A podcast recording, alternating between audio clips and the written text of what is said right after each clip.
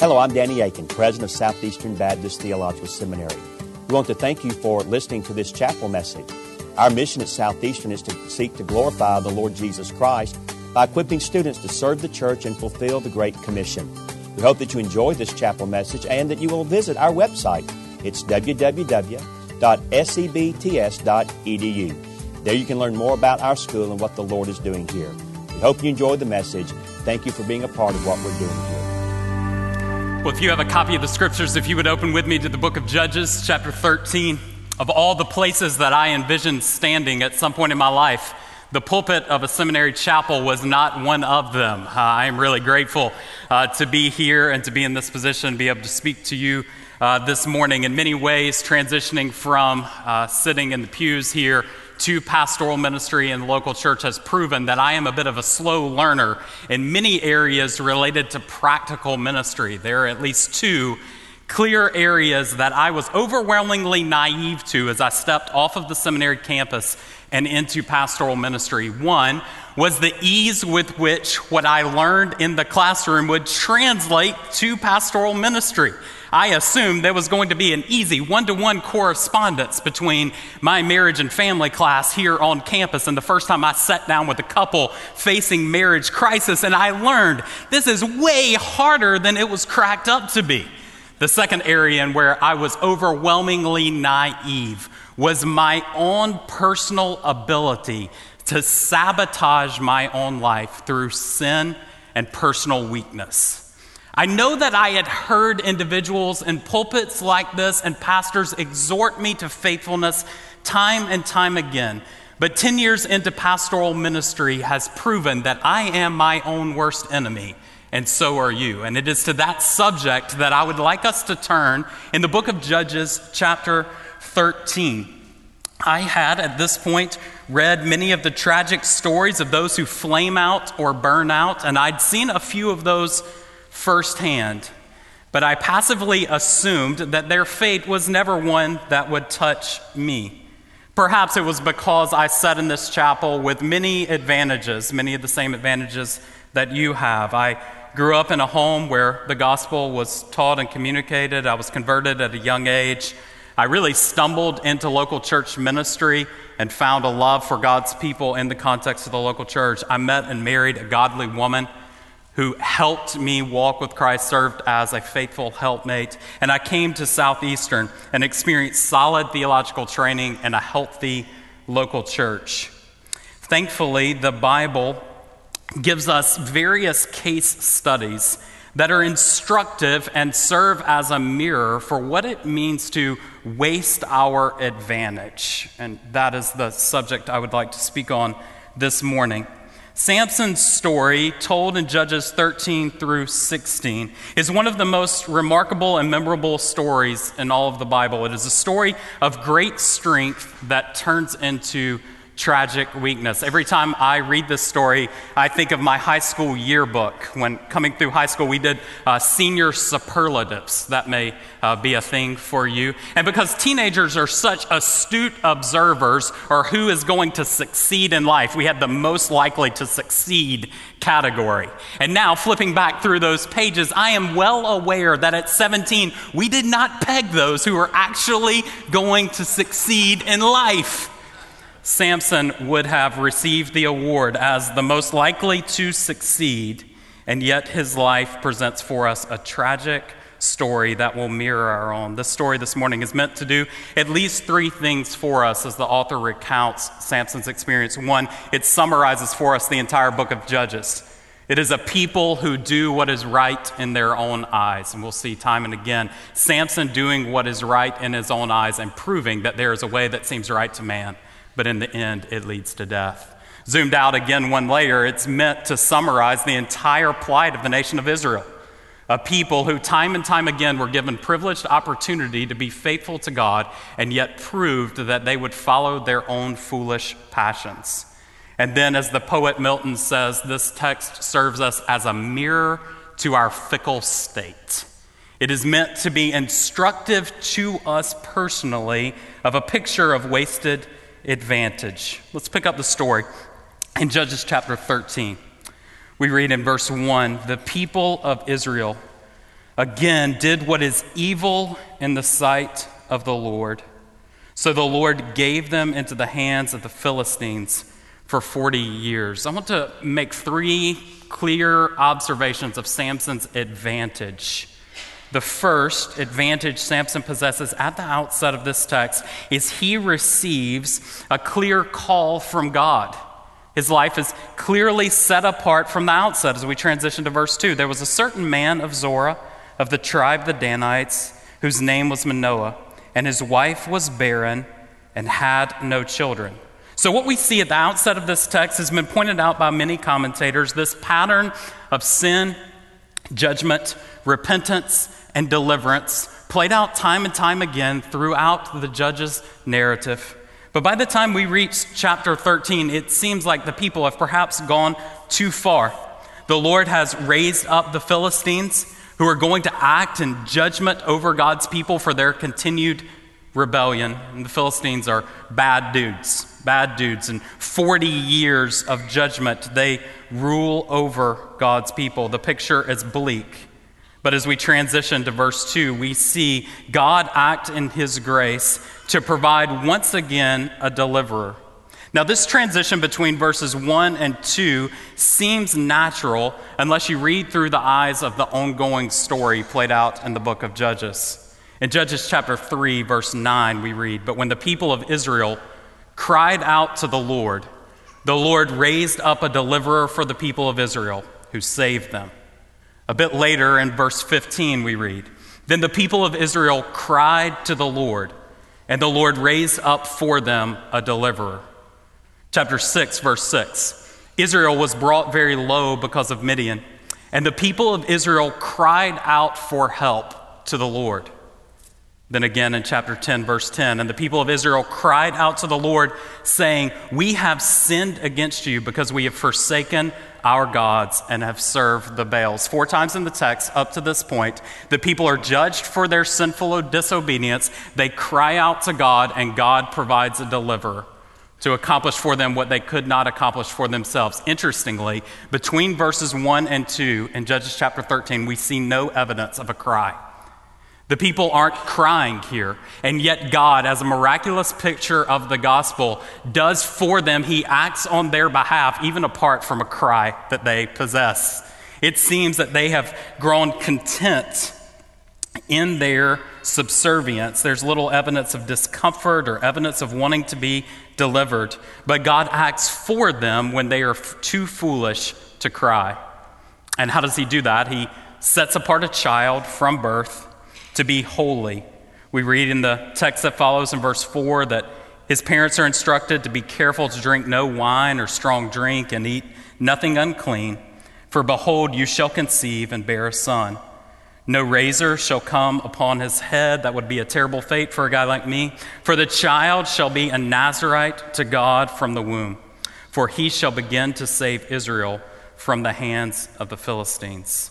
Samson had a unique set apartness from, from his birth. He was, unlike others who took the Nazarite vow, called to this type of holiness from before he was ever born.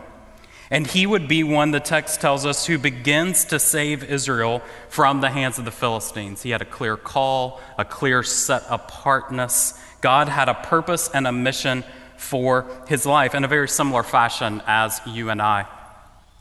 Many of us come to this place with the remarkable privilege of being called sons and daughters of the living God then called to serve God's people in and through the local church, and then by virtue of the gift of his imputed righteousness, set apart, clothed in the righteousness of Christ, and called to a holy life that is above reproach and leading God's people. But we see a bit of foreshadowing of Samson's fate at the end of verse 5, what is perhaps the thesis statement on these four chapters that this one, this deliverer that God raises up, will only begin to save Israel from the hand of the Philistines. The writer knows that the fulfillment of this deliverance will await another day and another far greater deliverer who will succeed in every way that Samson fails. Secondly, we see in Samson's experience evidence of the power of God. Skip down to verse 24, the end of chapter 13. This woman, an obscure, no name woman, bears a son and called his name Samson. And the young man grew, and the Lord blessed him. But as we transition to verse 14, though the Lord is blessing Samson's life, clearly setting him apart, giving him a defined mission, we're not off to a good start as chapter 14 picks up. Samson decides that he wants to marry a Philistine woman.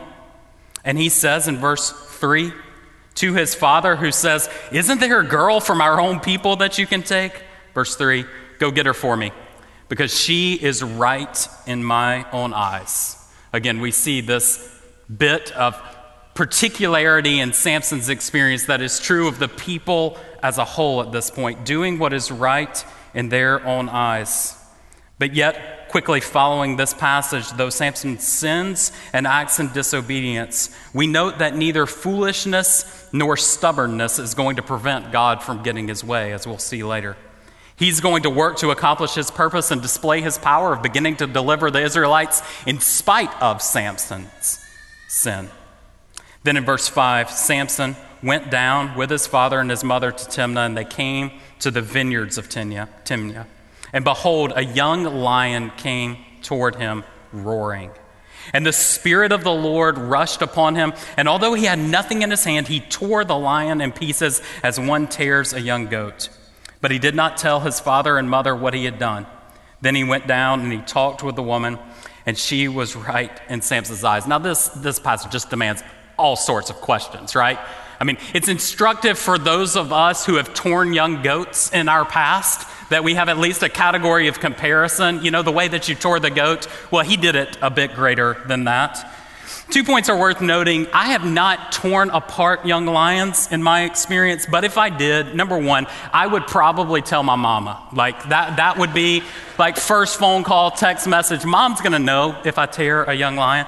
Secondly, I don't know what's going to happen at this pre date little courtship experience here, but if I go to talk to a woman after tearing apart a young lion, like nothing's stopping me. I mean, some of you guys have had some pretty good pre-date shenanigans going on when you show up at her door and knock. If I tear a young lion, I'm probably taking the carcass with me to present to her as I knock on the door, right?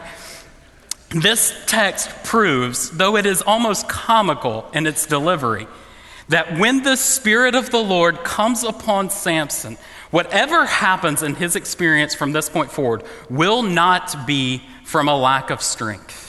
His problem will never be from lack of strength because just like God's work among the nation of Israel, God can do whatever he wants. He rushes upon Samson and he can accomplish things that Samson could never accomplish in his own strength. So, whatever happens in this text is going to be a result of Samson's rebellion, not from a lack of God's power. We see in the text that follows, going up to a, to a party, he scrapes his hand in the abdomen of the lion, which always makes me sing the Winnie the Pooh song. He's walking along with the honey and the abdomen of the lion on his hand. And the question is like, why? As we're reading this entire chapter, the, what, is, what is our boy Samson doing? The text doesn't tell us. He just wanted some honey. So this is what he does.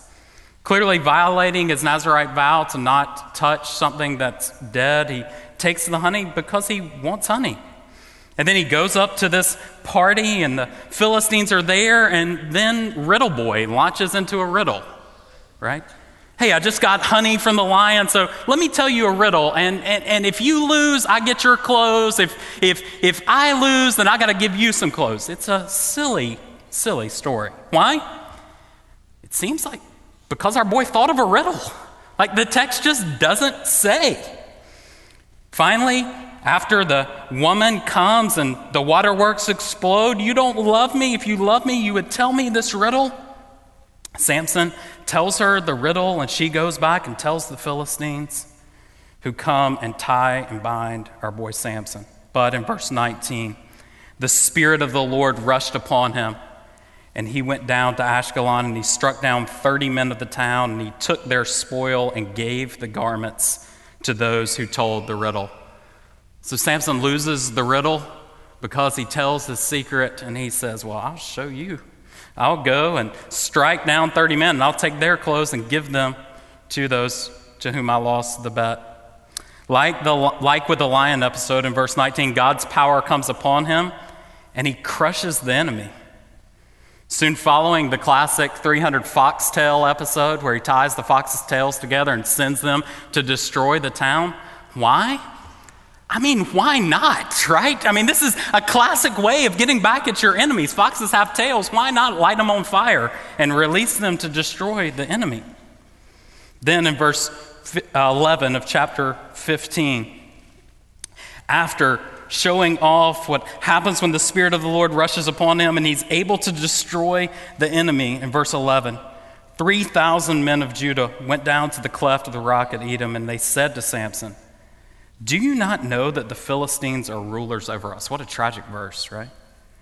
What then is this that you have done to us? Man, things were good, Samson, before you started lighting foxes' tails on fire and sending them among the people. This is not good. Chill out, brother. And yet, in verse 14, he came to Lehi, and the Philistines came shouting to meet him. And the Spirit of the Lord rushed upon him. At this point, the Israelites have bound him. They're going to take him to the Philistines to deliver him. The Spirit of the Lord rushes upon him, and the ropes that were on his arms became as flax, and they caught fire, and his bonds melted off of his hands.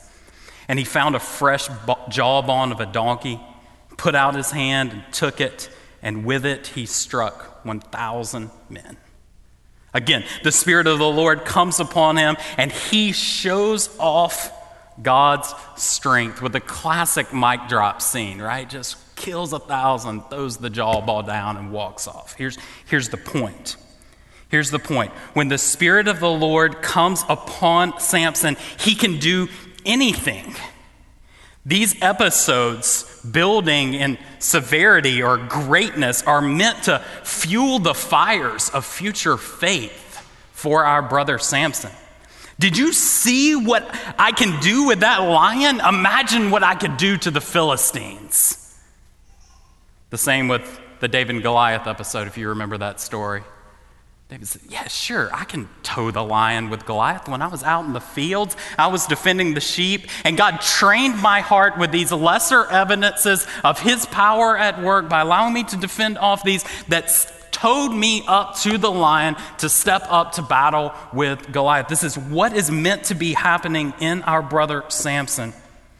These are preparatory glimpses of God's power that are meant to do something far greater. And the same is often true in our lives. God shows how adequate He is for us by smaller evidences of grace that prepare us to trust Him in much greater acts of courage.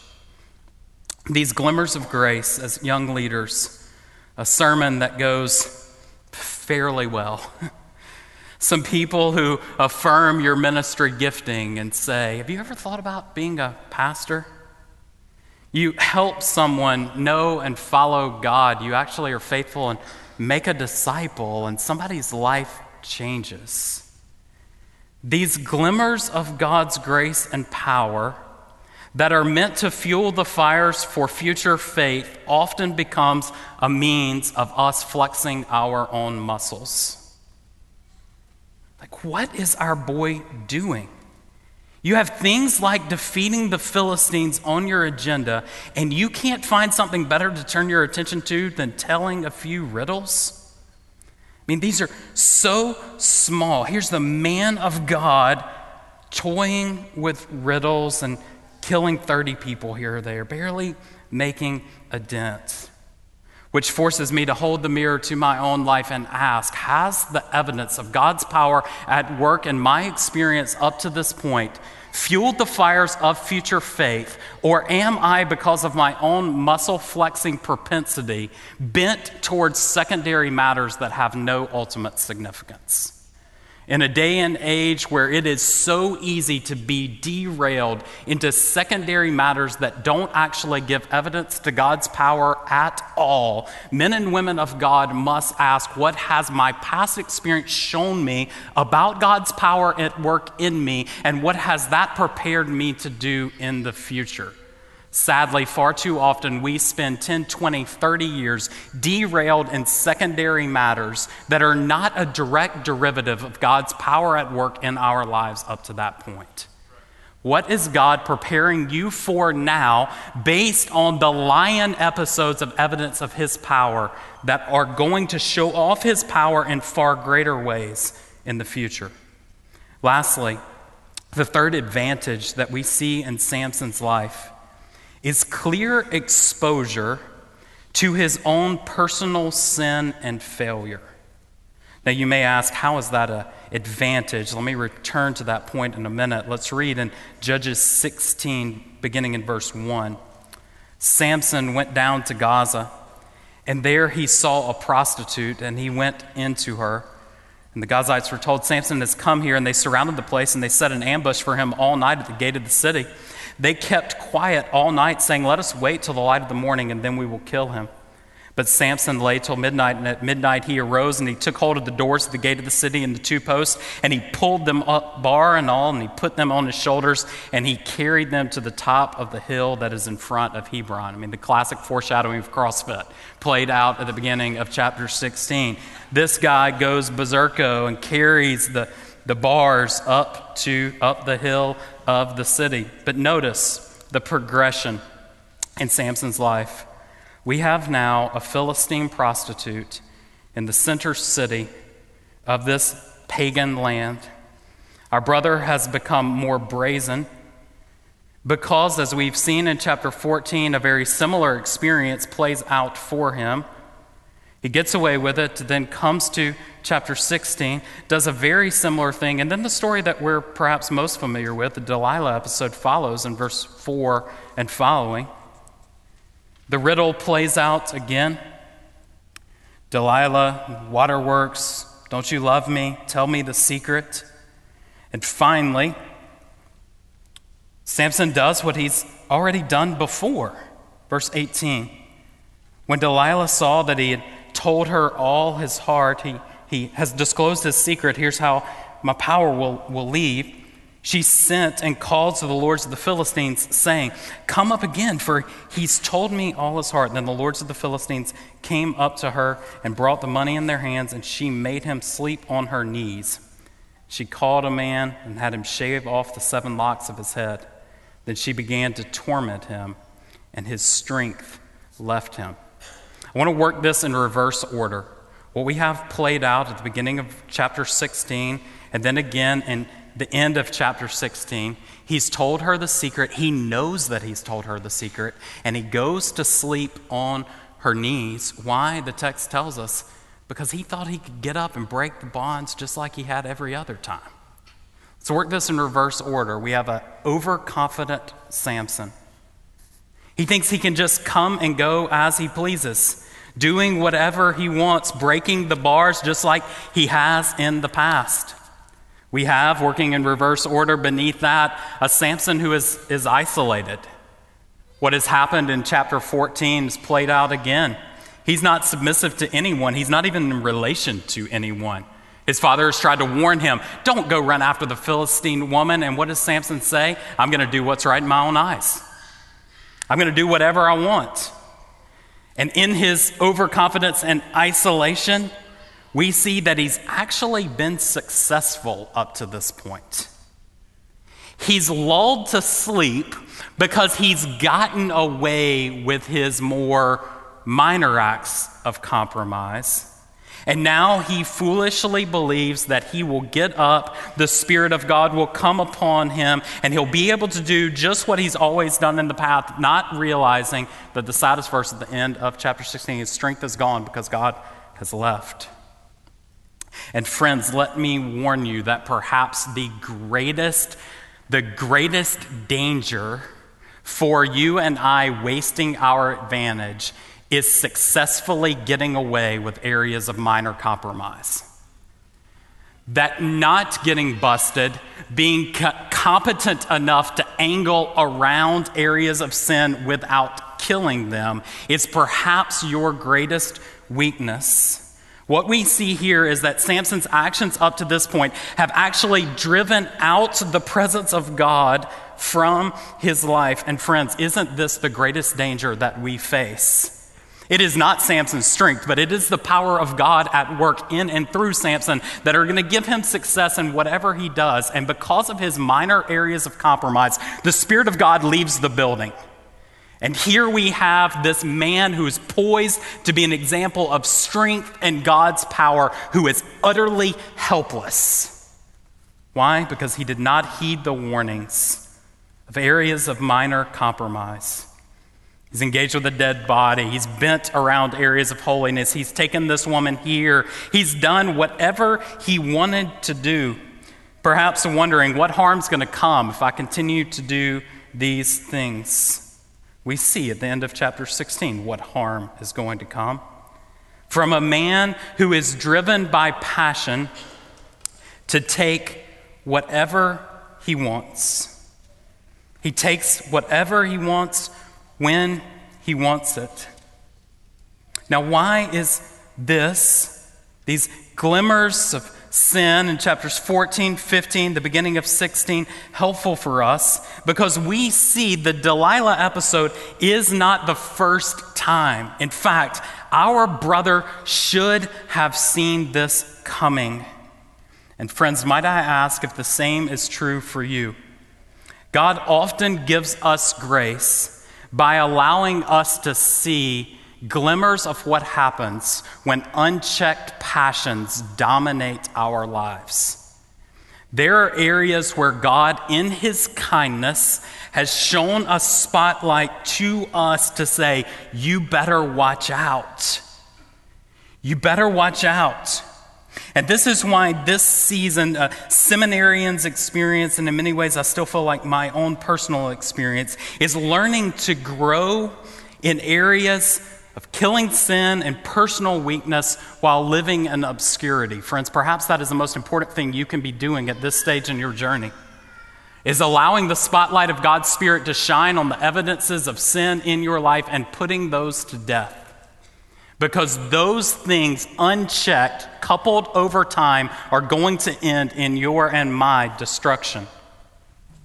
There is the great potential in pastoral ministry to be more grieved by the state of other people's sin than I am of my own. And I must learn at this point and continued forward to check my passions when God, in His grace, points them out rather than allowing them to run unbound. We see in verse 20, the Spirit of the living God leaves Samson. He can't break these ties, and now he is bound in a pagan temple, grinding mill. This is what sin does. It's proof that he has done what is right in his own eyes, and now the end is death.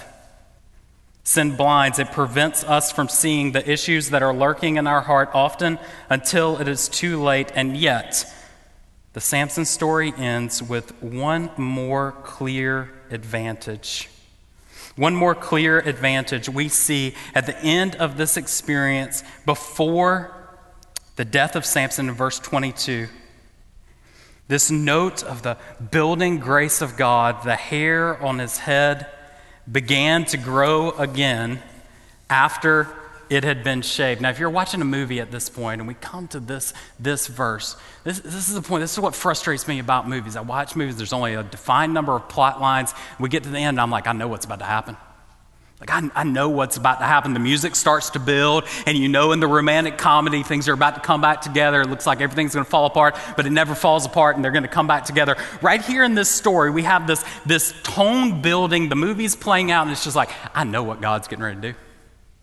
This is just like God, right? It is just like God to end a story that is overwhelming fa- failure with a note of His good grace the end of verse 30, chapter 16, verse 30, Samson says, Let me die with the Philistines. Then he bowed with all his strength The house fell upon the lords and upon all of the people who were in it. Then this verse. So the dead whom he killed at his death were more than those whom he killed during his life. Samson's life, in many ways, functions like an overhyped Super Bowl.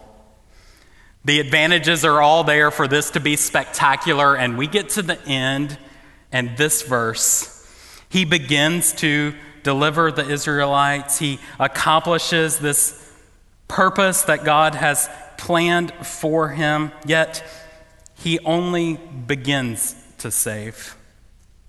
His name will go down in the Hall of Fame of Faith in Hebrews 11, and yet his death will be a prefiguring of another far greater deliverer that will give all of us Samson's great hope.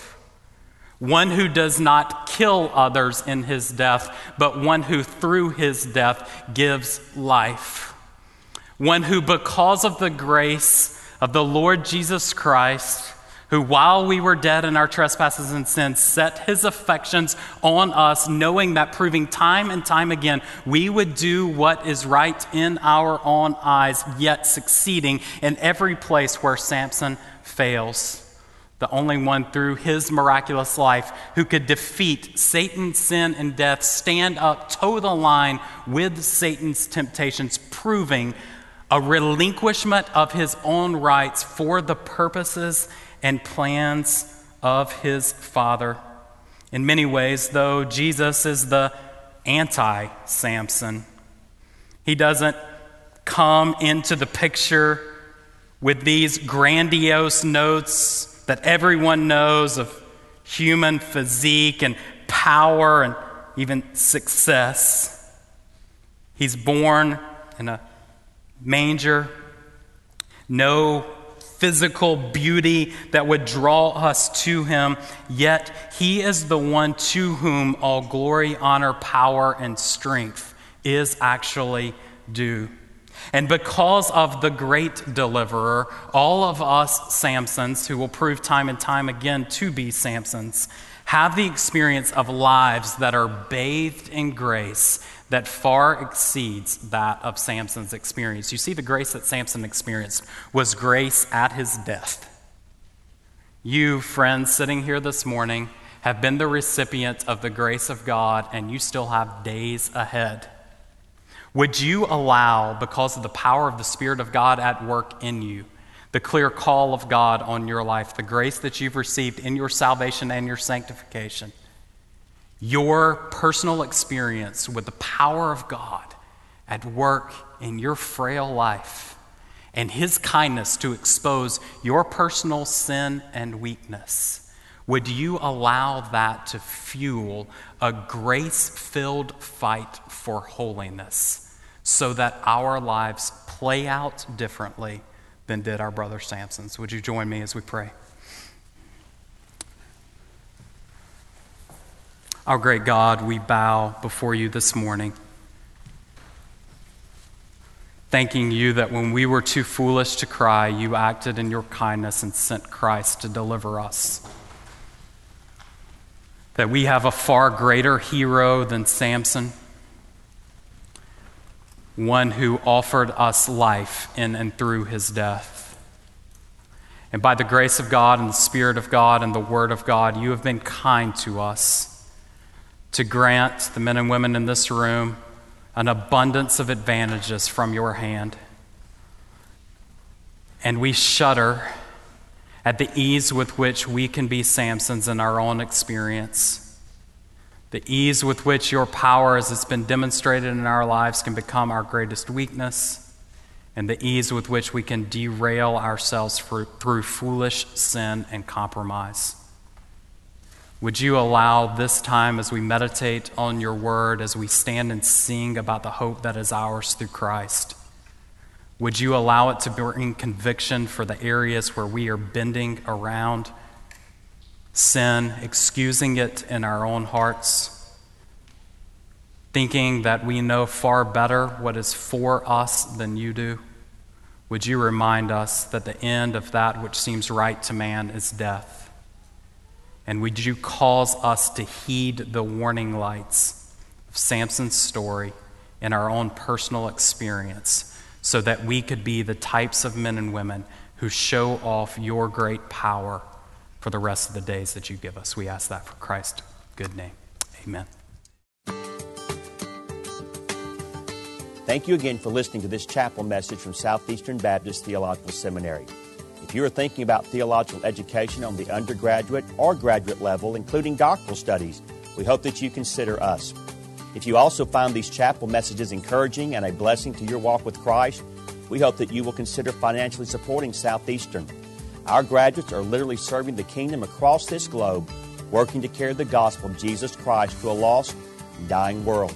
Your gifts will help to train more, and they will serve as a worthwhile investment in God's kingdom. You can find more information about attending Southeastern or supporting us financially at www.sebts.edu. We covet your prayers and trust that God will bless every good work you do for His glory. Thank you for joining us in our chapel services.